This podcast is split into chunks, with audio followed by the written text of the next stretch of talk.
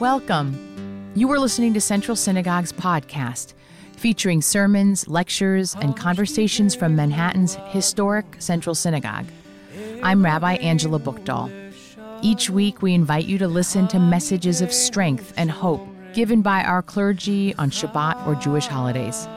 You can also listen to audio recordings of other programs and lectures given at Central by subscribing to this podcast on the platform of your choice. If you'd like to watch our live stream services or learn more about our congregation, I invite you to visit us at central synagogue dot org. We hope you enjoy this week's sermon. And raise me up to a world of living, oh, safe from the storm, in the shelter of your shalom. Shabbat shalom. I am a Jewish educator. For those of you who know me, that might not be the most surprising statement. I went into the rabbinate to work with families with children. If pressed, I think my favorite quote from Tanakh is from Proverbs, which says, "Educate a child along his path, and when she is old, she will not depart from it." I believe strongly in the ability of education to transform children's lives, and I think I'm in good company with that assumption. So I was shocked to learn, in all my time studying this week's Torah portion, I missed the most obvious educational verse. At the end of his life, Moses is trying to leave the Israelites with as many lessons and pieces of wisdom as he can. In some of his final words, Moses instructs the Israelites in the communal reading of the Torah. He tells them to gather all the people and specifies men, women, and children to hear the reading of God's teachings.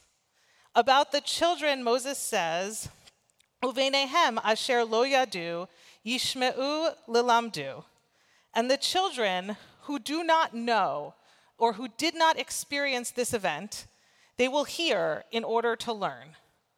The children in the community weren't there when God took the people out of Egypt or gave them the Torah. They were too young to have experienced God's wonders.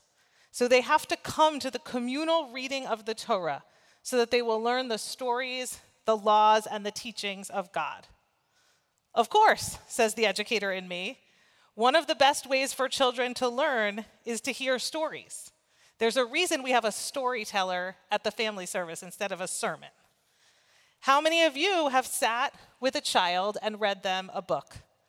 Even older kids enjoy being read to. Stories help us imagine new worlds, cultivate empathy for people in our community and around the world, and help us understand experiences that we did not have.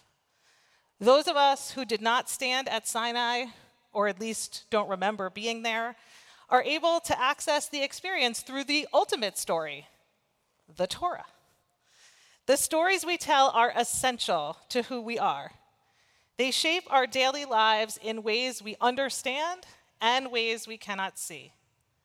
When we tell the Jewish story with an emphasis on loving our neighbor and loving the stranger, then we live out a Judaism that opens a wide tent, that values tikkun olam, that makes it our mission to bridge the gap between the world as it is and the world as it should be.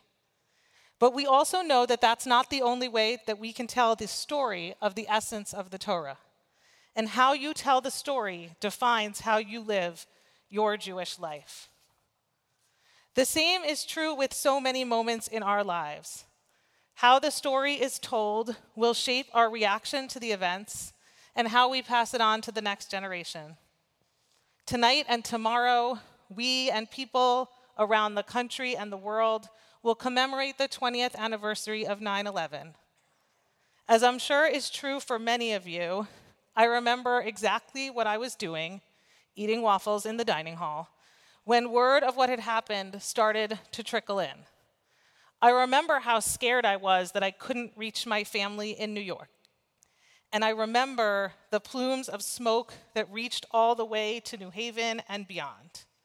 And for those of you who were closer than I was, or who lost people on nine eleven or in the wars that followed, I know that this day holds both a personal and communal story of loss and grief. twenty years is simultaneously a huge amount of time and the blink of an eye. It means that there are many in our community who remember nine eleven firsthand, and more and more people for whom nine eleven is a story they hear like any other historical event.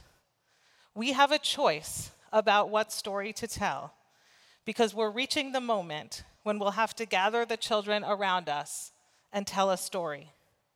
We can tell them the story of a war on terror, or a day of fear, of being attacked, of Islamophobia and us versus them. We can tell the children a story that will make them want to slam the door and not let anybody in. But there's another way. We can tell them the story of those who heroically ran into burning buildings to save those who were trying to escape. We can tell the story of the victims, the lives they lived, and the potential that was cut short. People like T J Hargrave, the father of one of my husband's students, who learned the game of soccer because his daughters liked to play and he wanted to be with them. Or Madeline Amy Sweeney, a flight attendant on American Airlines Flight eleven, who made the first call to alert law enforcement about the hijackers moments before her plane hit the first tower. Or Andre Cox, who came to the U S in search of a better life and was working in the, in the World Trade Center cafeteria while he studied at Brooklyn College. These people and two thousand nine hundred seventy-four others had stories that were unfinished. Stories of love and family and hard work and commitment. If we gather the children around and tell their stories, who knows what our children will be inspired to do.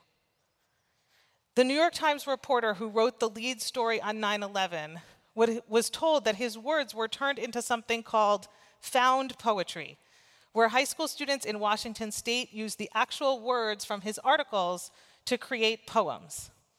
The teacher sent him the poems shortly after nine eleven, and with the twentieth anniversary, he went back and revisited them, speaking to the teacher, Miss Grubb, and some of the students who wrote them.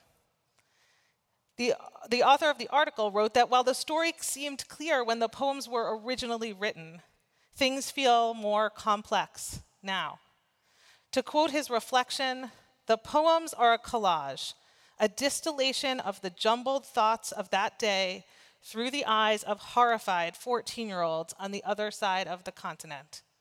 Horrendous, hellish, ash-choked, mothers, fathers, sons, daughters, and friends. Police officers, firefighters, rescue workers. They will be hunted down. United we stand. And again and again, why? The answer we gave may be wrong, and it may be, as Miss Grubb wrote me, that in the aftermath it was like everything tilted into some sinkhole. But as she and so many of her students noted, the first and most memorable response was heroism, unity, nobility, and sympathy. Heroism, unity, nobility, and sympathy is the story of nine eleven that I would like to continue to explore. Even if we don't know for sure what this moment means or demands of us, even twenty years on, my inclination is to tell the story that helps us build a kinder and more compassionate world.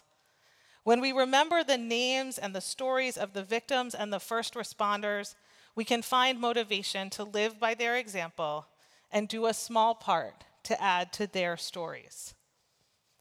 The Torah and nine eleven are both large and in many ways communal stories. But tonight we are in a deeply personal, liminal space. This Shabbat, Shabbat Shuvah, the Shabbat of return, comes between Rosh Hashanah and Yom Kippur. This Shabbat is a way station between the joy and newness of Rosh Hashanah and Yom Kippur, the moment when we will be held to account.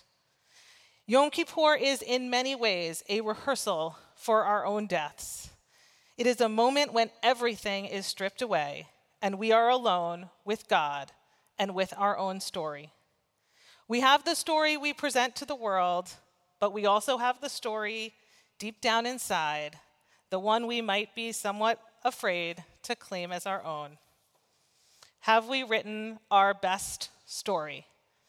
Have we been able to tell a story that leads to justice and compassion, to love and comfort, to empathy and understanding? As we stand here on Shabbat Shuvah, as we begin and continue to tell the story of nine eleven, as we think about what Judaism requires of us, what story will we write in fifty-seven eighty-two? May it be your will, Adonai our God, that we come through fifty-seven eighty-two with a story that inspires and motivates us to be our best selves, our best community, and our best world. Ken yehi ratzon.